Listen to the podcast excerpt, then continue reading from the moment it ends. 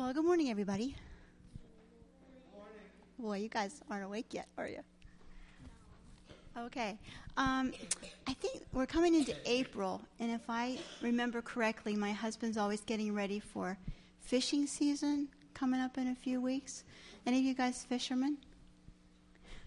Dalton's fisherman, Tyler, Dylan, okay. Kind of, okay. Well, Jesus said in Matthew 4:19, "Come, follow me, and I will make you fishers of men." Now, what does that mean? Fishers of men. Anybody got an idea? Dylan, you're always hiding behind a table there. Well, it means that if we're following Jesus, we're supposed to make fishers of men. That means we're supposed to tell other people about Jesus. Now, how can we do that? Pray. We can pray for them, okay. We can give our money to BGMC like we usually do. Next Sunday's BGMC Sunday, remember. So bring your buddy barrels in. So we can pray, we can be fishers of men by telling other people or giving money so that missionaries can tell the world about Jesus. But we're also supposed to tell our own little world, our own towns about Jesus, aren't we? And a lot of times, we've done this lesson before, we think one person really can't do very much. But I have something in this bag that's going to help us see that that's not true. All right.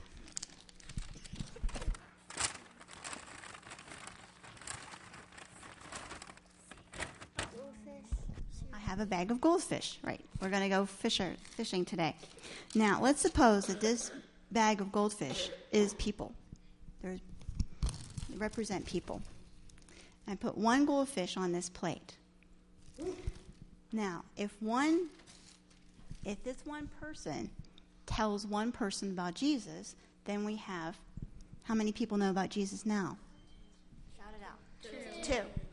All right, if each of these two people tells somebody about Jesus, how many do we have now? Four. And if each of these four people tells somebody about Jesus, how many is going to be there now? Eight. And if these eight people tell somebody about Jesus, then 16. Okay, and I could keep counting out goldfish until, 32, and then 64, and we will get a big pile of goldfish on this plate, all because one person told somebody about Jesus, right? So what you say, what you tell other people about Jesus makes a difference. It really matters, doesn't it? Okay, so we've got a job to do. We have a job. We can bring our money. We can send it to the missionaries through BGMC. We can tell other people about Jesus in our own towns, in our own little communities, in our school. And before you know it, there's going to be lots of people knowing about Jesus and his love for us and his forgiveness for us. So how many of you are going to go fishing for men? Oh, I hope all of your hands go up. Wait, what? You're going to go fishing for men, not just fishing for fish. Okay? All right. You may get downstairs. Thank you. The children can be dismissed.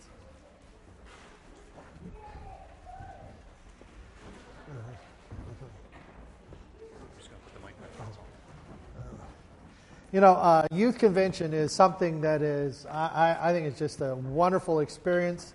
And if you saw there, you know, it's 6,000 to 10,000, I don't know anymore, teenagers, kids, young adults, mostly teenagers that come from the state of Pennsylvania, Delaware, and they fill it used to be the Hershey Arena, it's now Giant Center, there at Hershey. And, you know, it's just a great time for renewal and a great time for our young people to be involved with the greater church, which is the entire body of Christ.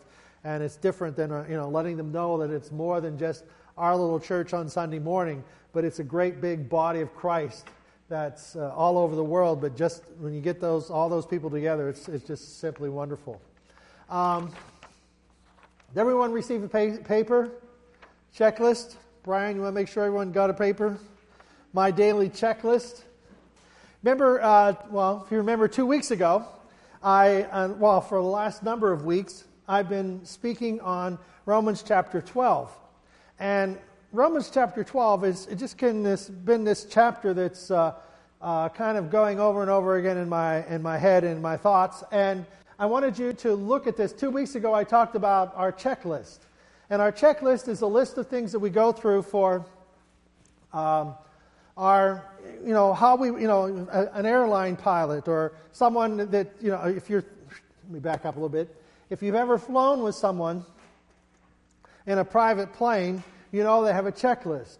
And if you ever looked at a pilot, you know, they're going over the plane on a commercial plane, they have the same thing. They have a checklist.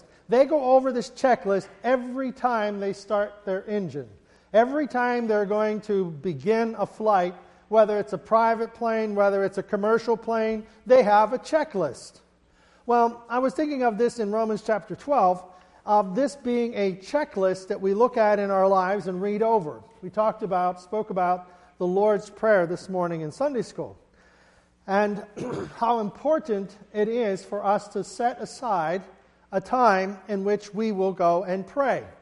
And the lesson this morning was, I think, it was just an exceptional lesson because of it being the Lord's Prayer. And it was one that, well, maybe sometime we'll do it in church. But the idea of setting aside a time. And I have put together this sermon this morning about this checklist and how that is part of our life.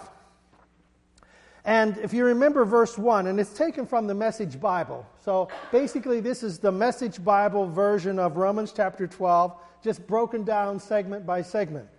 And the first part is verse 1.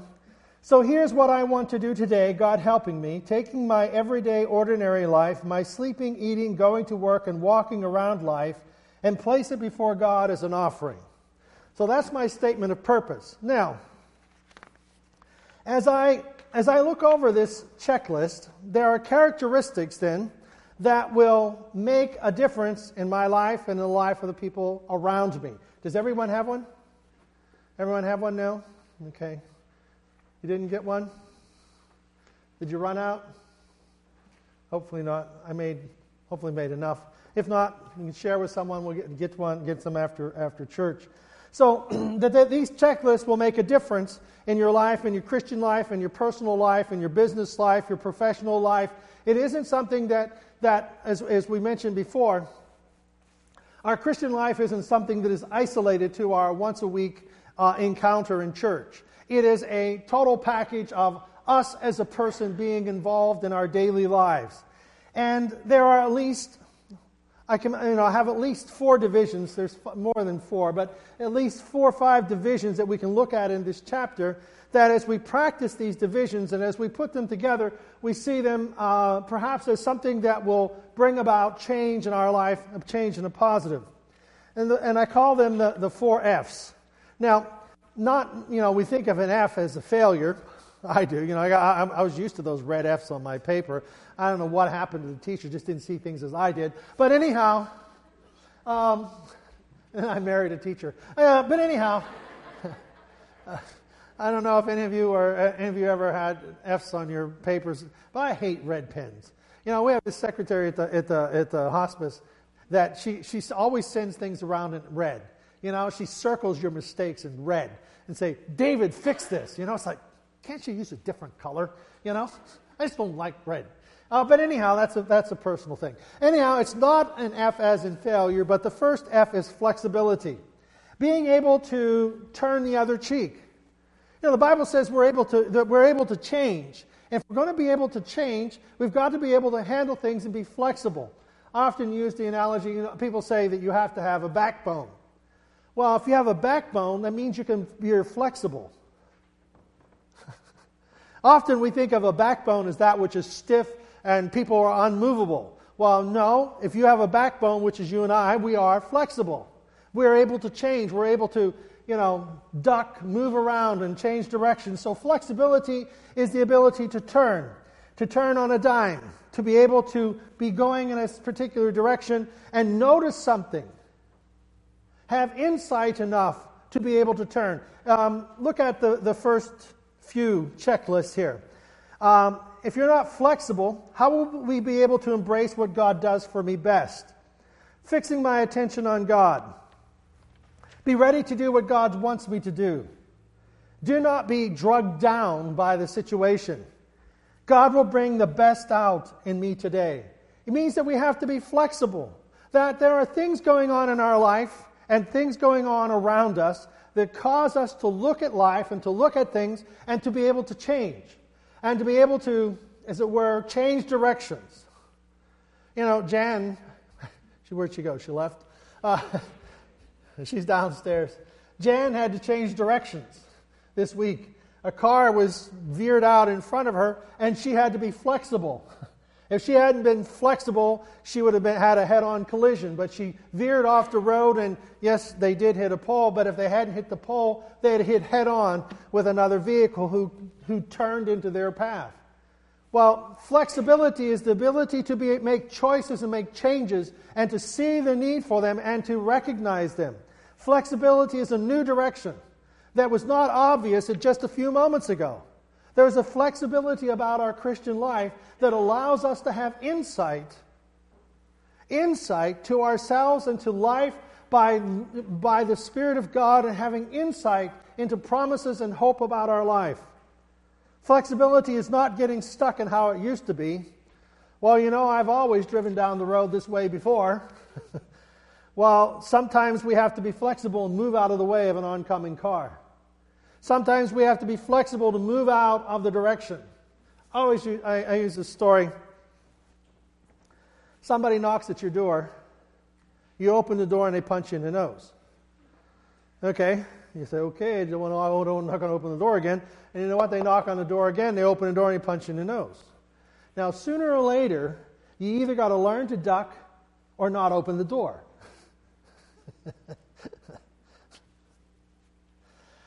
Sounds kind of obvious, huh? You know what? You can go around the track of life, and when you walk around the track of life, there's a hole, and you fall into the track. Now, fall into the hole when you're walking around the track. Now, you walk around the track the second time and fall in the same hole. Walk around the track the third time and fall in the same hole. Sometimes life is an IQ test. And sometimes people just ain't too smart. How many times have you fallen into the same hole, over and over again? You mean I'm the only one? Okay, thank you very much.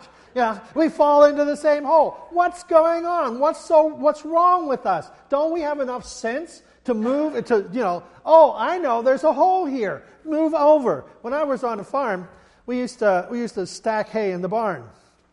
You always hated it when you were down to the last row of bales on the bottom, because when they built the barn, it was too much effort and too expensive to floor the whole mile. So they would just put boards across some areas of the barn floor.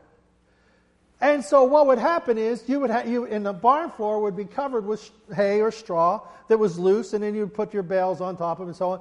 What do you think would happen if you stepped where there wasn't a board? You fell through the barn floor.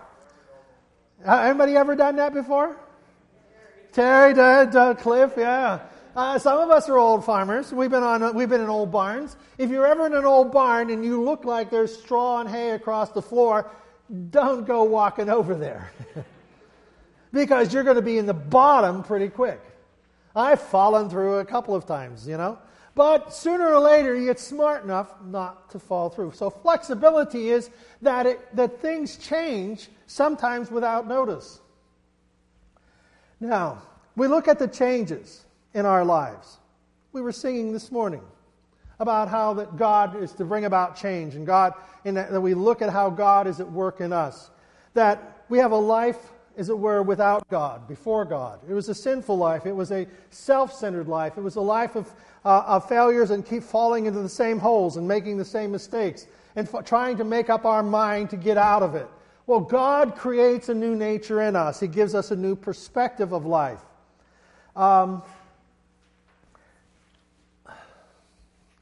In Matthew chapter 14, beginning of verse 22, I wasn't going to read the whole thing, but it talks about Jesus had finished the meal with the disciples and the crowd, and he told the disciples to get in the boat and go to the other side, and that he would catch up to them later. But when the boat was far out to sea and the wind came up against them, they were battered by the waves. At about 4 o'clock in the morning, Jesus came toward them walking on the water. They were scared out of their wits. "A ghost," they said, crying out in terror. But Jesus was quick to comfort them. "Courage," he says, "it is me. Don't be afraid." Peter, suddenly bold, said, "Master, if it's really you, call to me to come to you on the water." He said, "Come ahead." Jumping out of the boat, Peter walked on the water to Jesus. But when he looked down at the waves churning beneath his feet, he lost his nerve, and he started to sink. He cried, "Master, save me." Jesus didn't hesitate.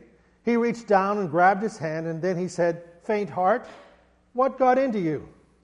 The two of them climbed into the boat, and the wind died down, and the disciples in the boat, having watched the whole thing, worshiped Jesus, saying, "This is it. You are God's Son for sure." Now, sometimes people are critical of Peter for sinking, but, to my knowledge, he's the only one that walked on water. Flexibility. Embrace what God does best for me. It's your checklist. Fix my attention on God. Be ready for what God,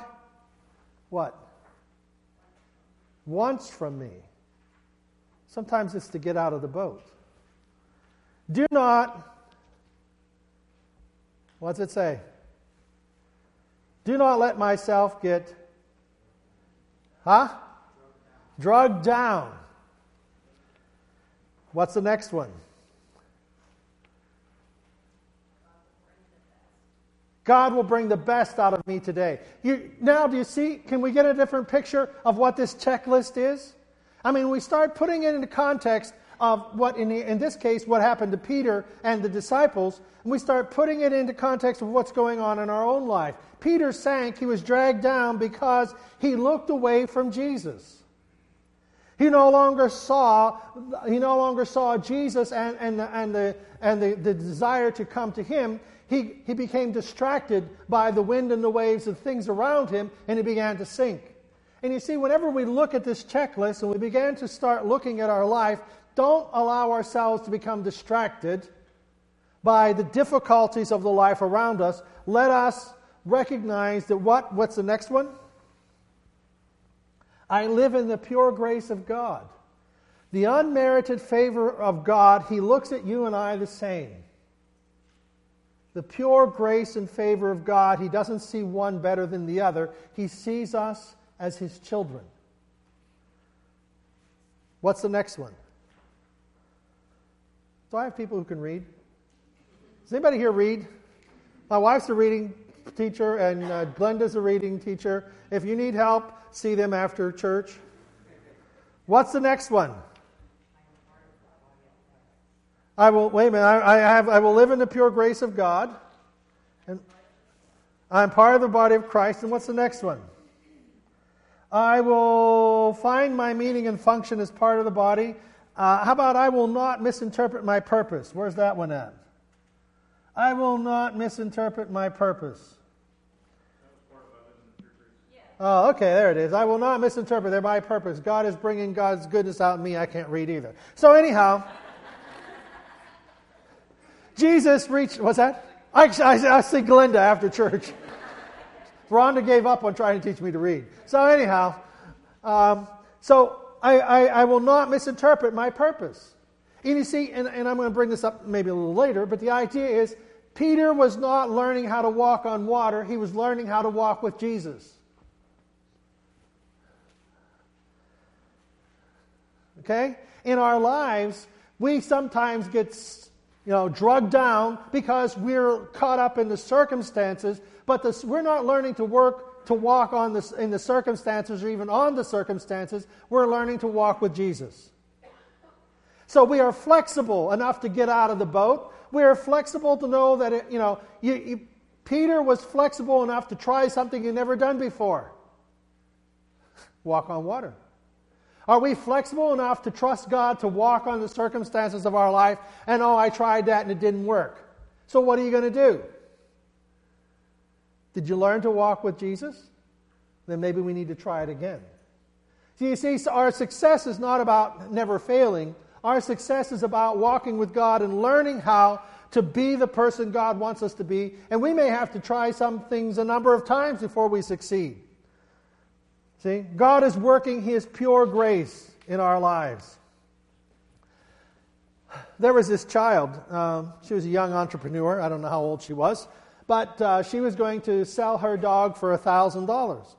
She had her dog up on this little stand she's selling. It was an ugly little thing.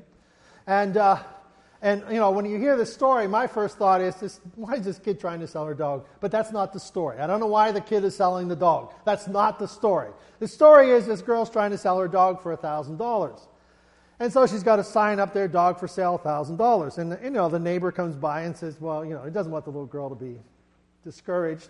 You know, $1,000 is a lot of money for a dog. She says, yeah, but, you know, I know this is a pedigree dog. Pedigree was a Heinz dog. And anyhow, she was selling her dog for $1,000. At the end of the day, the neighbor drove by, and there was a sign there. It says, sold. Whoa. And so he went up to found the little girl. You know, she's walking around. And he said, did you sell your dog for $1,000? Oh, yeah, I did better than that. I got two $500 cats and a $2 bill.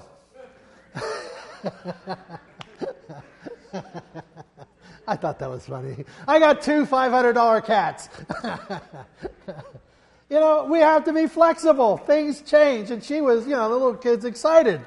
So the first one is flexible. The second one is focused. Focused means a laser beam focus. Focus on a mission that matters. You know, Glenda talked about the story with the fish, you know, and one person winning a person and one person, you know, those two people. You see, we have a mission that matters. And a mission that matters is a mission of life that is greater than us. And it's greater than our time and our talents. It's greater than life itself. It is a mission for eternity. We have a mission that matters.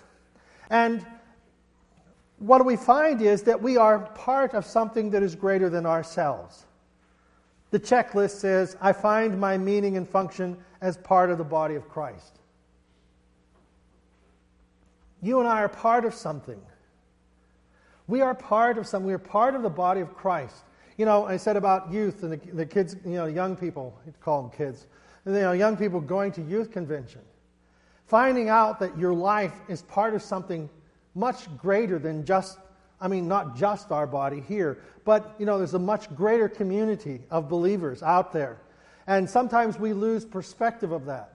And our life is more than just taking care of ourselves in our own little community, in our own little homes, but that in our offerings, in our gifts, in our missions, we're taking care of people around the world. So we are part of a meaning. Our meaning of our life is greater than just ourselves. And what's the next one on the checklist? Okay, it says, I will find my meaning and function as part of the body of Christ.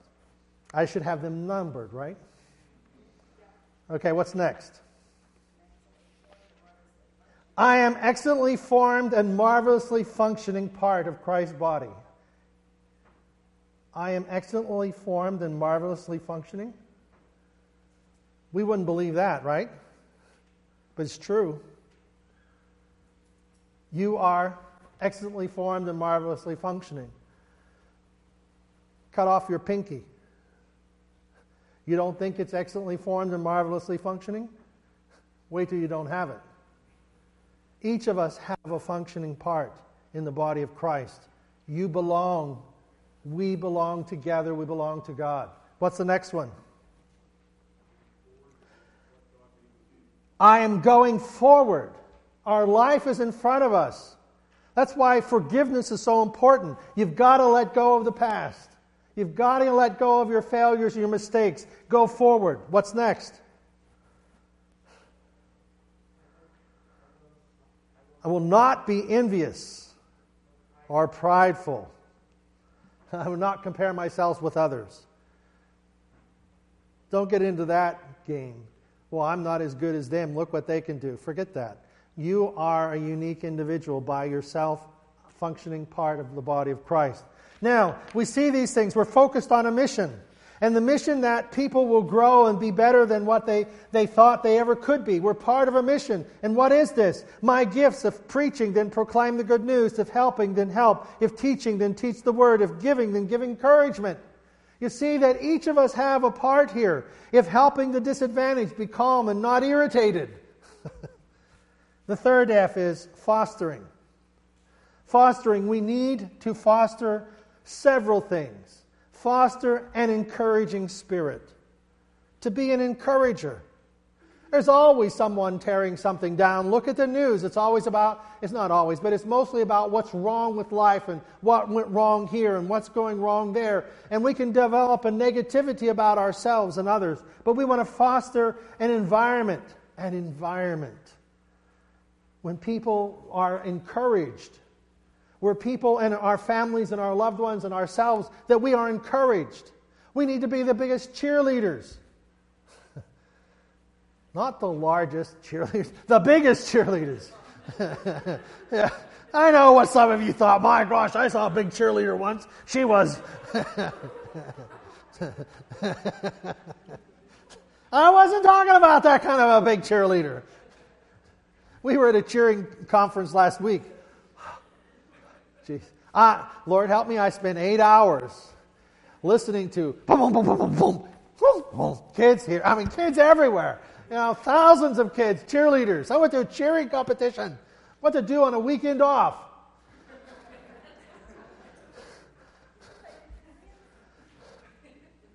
I mean, they were doing everything. Stunts and tumbles and mounts and dismounts and falls and jumps. And I mean, you know, I went on for hours and hours and hours.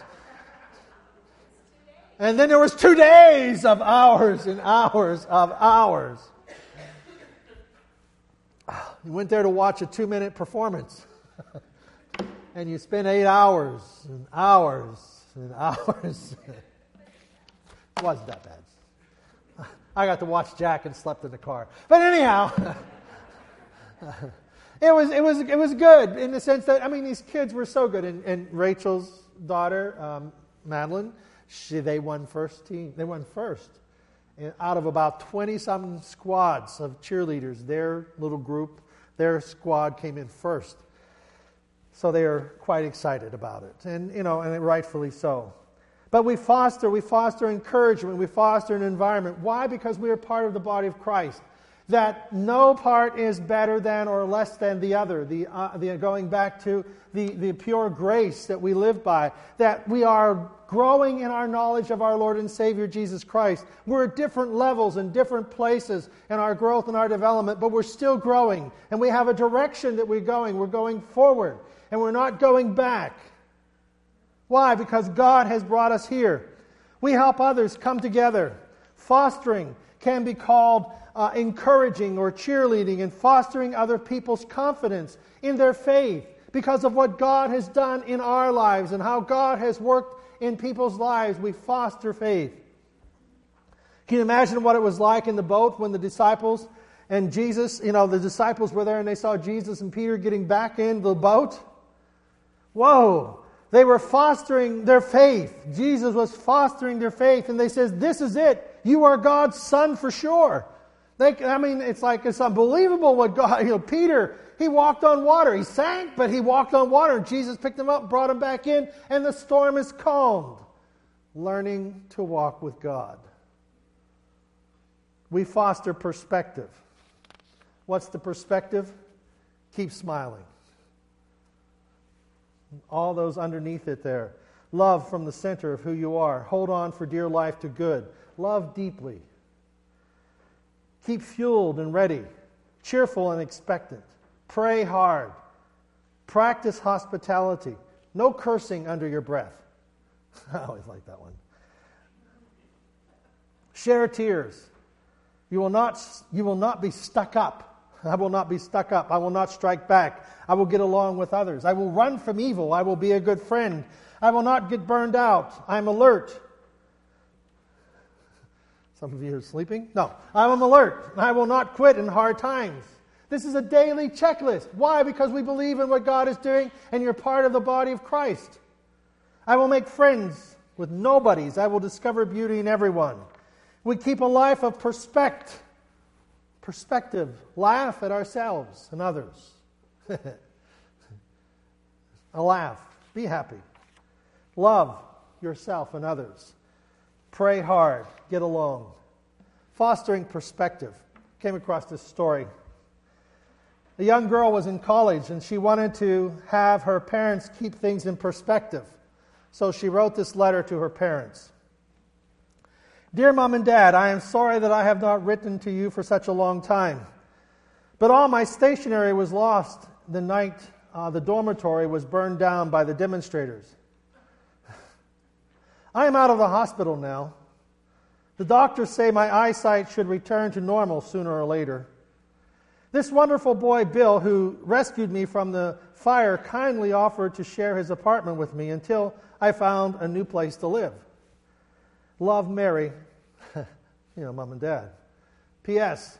Please disregard the above exercise in creative writing. There has not been a fire, and I haven't been in the hospital, and I am not living with Bill. But I did get a D in French and an F in math. I wanted to make sure you received the news in its proper perspective.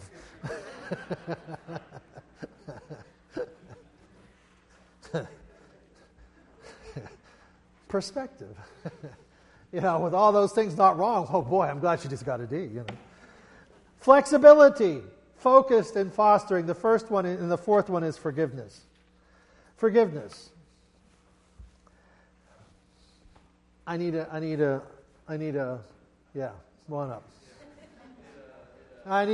volunteer. No, come on up. You can be Jesus. That's good. Here's Jesus. You have to face this way. Thank you very much. And you have to give me your left hand. All right. Now, we ask Jesus into our hearts. Okay? When Jesus comes into our hearts, Jesus is also the doorway.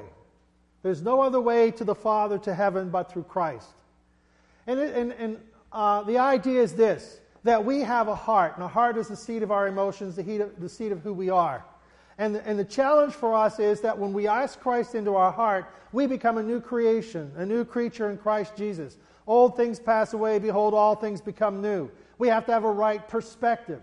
But in the same instant, when I ask Christ into my life, I enter into a heavenly realm. I have access to God. And so when I ask Jesus into my heart, step forward, Jesus comes into my heart, but what happens? He becomes the doorway that I enter into heaven.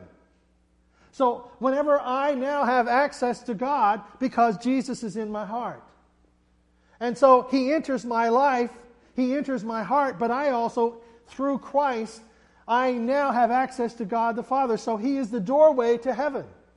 He is the doorway to the promises of God. He is the doorway to my new life and my new future. He is the doorway to all things new. He is the doorway to this checklist of successful things that I am going to do in my life. He becomes the doorway that I enter into. So I now have Christ in my heart, but I also have access to the promises. Thank you much. That's Jesus. Give Jesus a hand.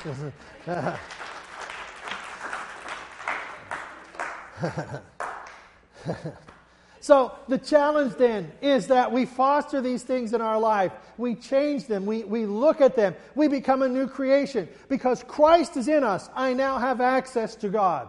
And these are the promises, and these are the things that I do. And so as I go through these, the relationship of the heart that is rationalized in the mind. You don't check your brain when you have faith.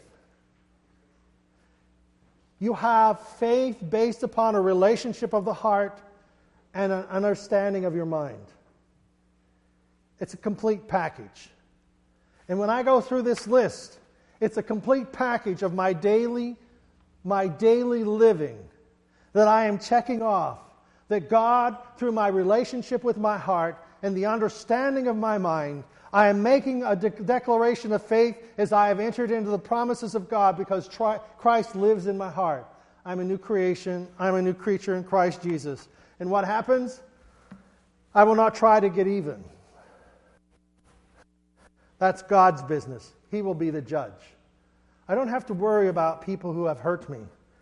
If my enemy is hungry, I'm going to feed him lunch. If he's thirsty, I'm going to give him a drink. My generosity will surprise them with goodness. It'll surprise me because I'm not trying to rearrange my life. I'm trying to allow God to work through me. Don't let evil get the best of me. That's not just the mind over matter. It's the heart of the matter is Jesus. He is the one who's going to take care of me. I will get the best of evil. I will overcome evil by doing good. And I will focus on the good because, you see, I will embrace what God does best for me. Start all over again at the top. I will fix my attention on God. I can walk on water. You think evil's going to get me down? I will not allow it to drag me down. Why? Because I'm going to overcome it by doing good. The checklist. Our pre-flight list. Our daily list as we spend time with God. We focus our attention from our heart and from our head in a relationship that opens up to us eternity and heaven. Heaven is never so far away. God is never so far away as to be just near us. He is in us. All these promises are ours because of the relationship I have with Jesus Christ. He is in me. He is now my hope of glory. My inheritance is heaven. I have a home prepared for me.